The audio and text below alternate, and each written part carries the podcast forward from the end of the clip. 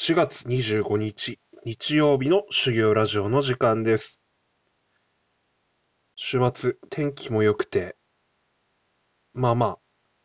いい感じに過ごすことができました。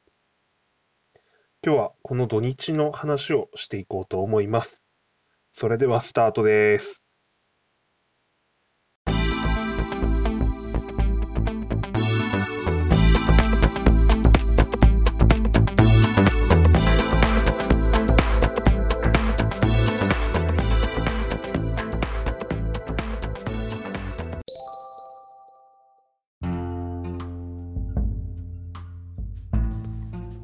皆さんお疲れ様です。修行ラジオ、今日も話す練習をしていきたいと思います。土日にあったことについて話していきます。土曜日はですね、天気も良くて、まず午前中は家族4人で近くの散歩に行きました。桜ももう散っちゃってですね、若干寂しい気もしますが、とはいえやっぱり暖かくなってきてるのはすごく感じるので、やっぱ気持ちいいななんて言いながら4人で歩きました。次男がですね、行きたいということで、自分で着替えて靴下も持ってですね、玄関に行ったもんですから、いいなと思いながら楽しんで歩くことができました。いつも決まったコースを散歩するんですが、長男が小道にそれてですね、ここを歩いてみたいということで、すごい入り組んだ道だったんですけれども、住宅街の家と家の間みたいなところをすり抜けていく道だったんですが、そこを歩いてですね、探検気分ですね。ここに出るのかみたいな感じで歩きました。で、次男と妻はですね、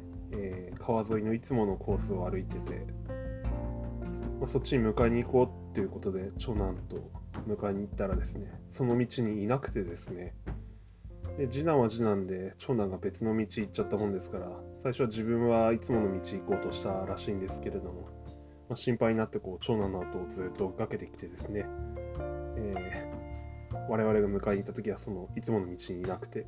で戻っていったら我々の後をついて同じところに出ていたんですね。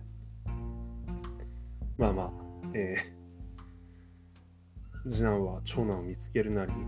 まるまるくんとかって言ってバーッと走ってきてですね、なかなか兄弟っていいもんだなと思いながら、土曜日の午前中を過ごすことができました。その後ですね、長男と自転車屋さんに行きました。というのも、長男5歳、間もなく6歳になるんですけれども、そろそろ補助輪を外す練習をしようかなと思ってはいるんですが、何かいい、外しちゃった補助輪がない自転車を買おうかなと思って見に行ったんですけれども、長男いまいちまだしっくりくる感じのやつがなくてですね、今乗ってるやつの補助輪外してよっていうことで、それで話は落ち着きまして、外そうかなと思ったんですけれども、今度は自転車を止めるスタンドをですね、買うのを私忘れちゃってですね、と思って、来週というかゴールデンウィーク中はですね、長男と補助輪外した自転車乗りの練習をしていこうかなと思います。自転車といえば小学校時代を思い出しますね。中学校もですけど、うちの小学校と中学校はヘルメットをかぶらないと、小学4年生から自転車通学が可能になります。その条件がヘルメットをかぶることだったんですね。で、それをかぶれば、夏休みとかも自転車に乗ってプールに行くことができるんですね。1年生から3年生までの間は親に乗せてきてもらうしか、プールに来る手段というのはなかったわけですけれども、そんな中ですね、私の弟っていうのは私より2つ下だったんですけれども、身長がずっと私と同じくらいだったんですね。私もでかいんですけど、彼は私よりでかいので、4年生になって初めてヘルメットをゲットしてですね、私はお友達と約束をして、さあプールに行こうとかって言ったらですね、私のヘルメットがないんですね。案の定弟が小2ですけどね、私のヘルメットをかぶって学校付近まで行き、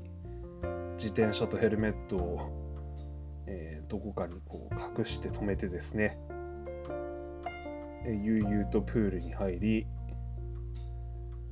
またその隠したヘルメットとチャリに乗って戻ってくるということをしていたんですね。いや、我が弟ながらとんでもねえやつだなこいつとかってよく思うんですけど、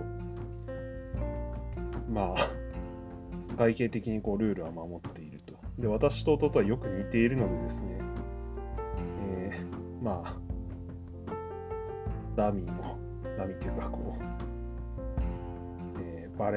バレにくいという。彼は通学路も細心の注意を払って車通りが多い道路ではなくて、裏のですね、田舎道を通って小学校に行ってたようですね。自転車とか買うのを見るとですね、そんなことを思い出して、なんだかなとかって思いながら、でも楽しかったですね。そんなことを思い出していました。さて、長男の補助輪外しのトレーニングはどうやってやったらいいかなとかって思ってます。YouTube とかでも見ると、なるほど、こういう乗り方で、体になじませていくんだっていうのもあったりしてですね、いいもんだなと思いながら参考にしています。自分はどうだったでしょうね。覚えてるのが、親父に突然補助に外されてですね、 2,3 往復は付き合ってくれて、私がもうやらないとかもういいとかって投げたが最後、親父はあっそうっつってそのままいなくなっちゃってですね、私ずっと一人で転びながら家の前で練習して、でもその日のうちには乗れるようになってた気がしますね。なんだかそういう感じの子だったんだなっていうのを思い出したりしました。とはいえ田舎と違うんでですね、ブレーキとかの使い方はちゃんと公園で教えないといけんだろうなというところです。さて、そんな長男ですが、話変わりまして、今日はラグビーの練習日でした。今日も最後までたまに集中切れてるっていうか、魂抜けたような状況になりましたけれども、完走してよく頑張ったなと思います。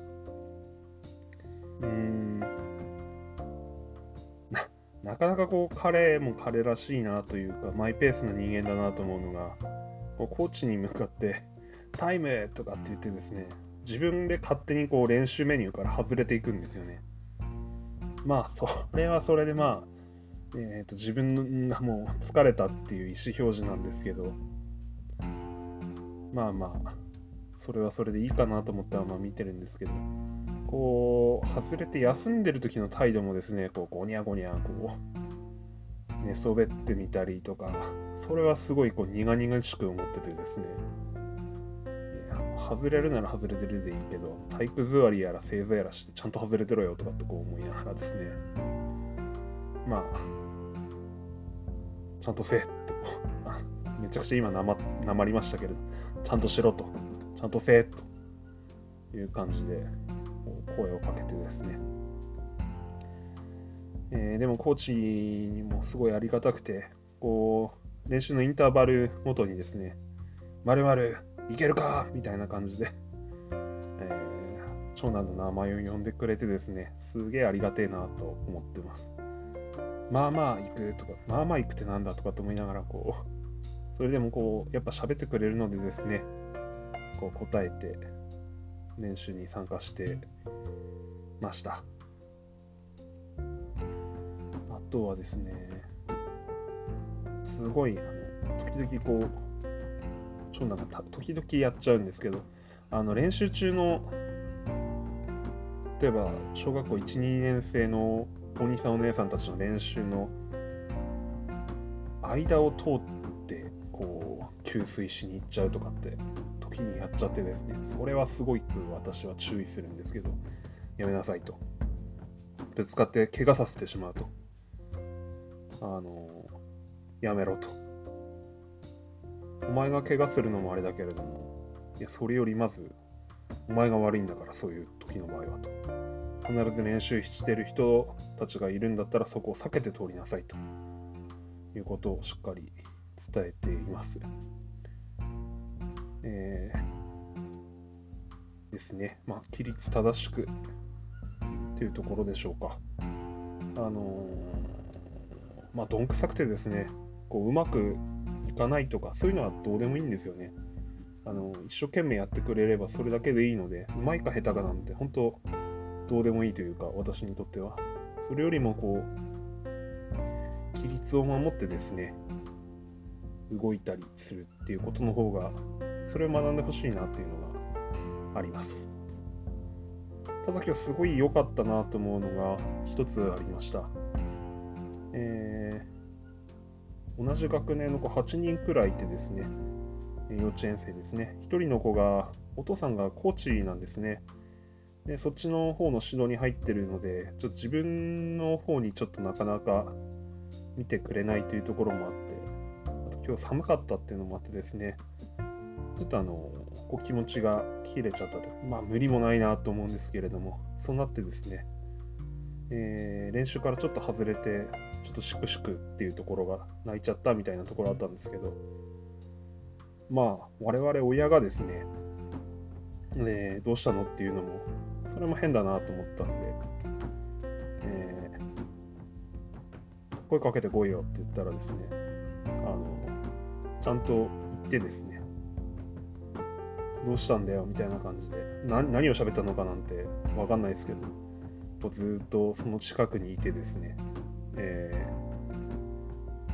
なんていうんですか、こう戻ってくることを促そうとするような雰囲気が見られて、すごい良かったですね。まあ、自分がタイムとかってよく抜ける癖してですね、まあ、そういうところに行って行こうよって一言言ってすぐ戻ってくるのかなと思ったんですけど、ずっといてですね、あとは我々親の方を絶対 見もせずですね、自分の判断であとはそこにいることを選択してたんで、本当良かったなと思います。そこが、彼のいいところかもしれません。一本いいパス出すとかやそういうことよりですね、そうやってチームの仲間とですね、協調したりっていうのが私がこのラグビーやらせてみた理由の一つなので、まあ、そういったところを大切にやってほしいなと思います。まあ、その子もその後元気に復帰してですね、その子はめちゃくちゃすごい身体能力持ってて抜群なんです。 S クラスって言ってもいいと思うんですけど、うちの子 B とかそんなもんですけど、まあ、戻ってきたおかげでですね、まあ、鬼になった瞬間もバチバチやられててですね、まあまあ面白かったですね。でもまあ元気にそうやって走り回る仲間がいるのが一番いいことかなと思います。まあそれ終わって、あと今日はすごい走ったんでですね、ようやったっつって、タコの炊き込みご飯ですかと、あとはたこ焼きステーキ系ですね、まあ、炭水化物もしっかりとって回復して、あとはタンパク質で体でかくしろということでですね、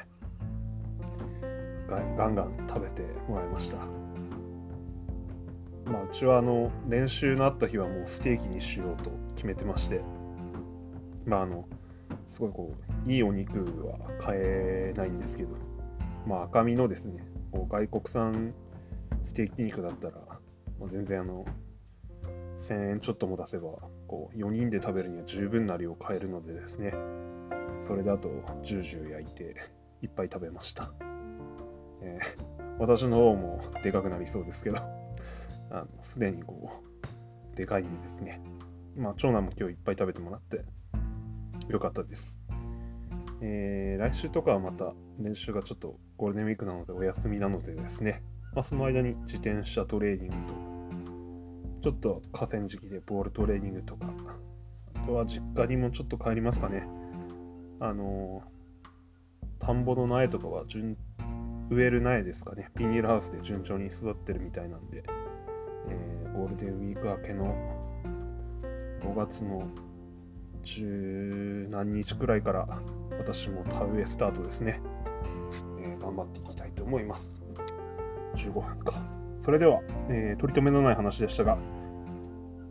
今日も最後まで聞いてくださった方おられましたらどうもありがとうございました。失礼します。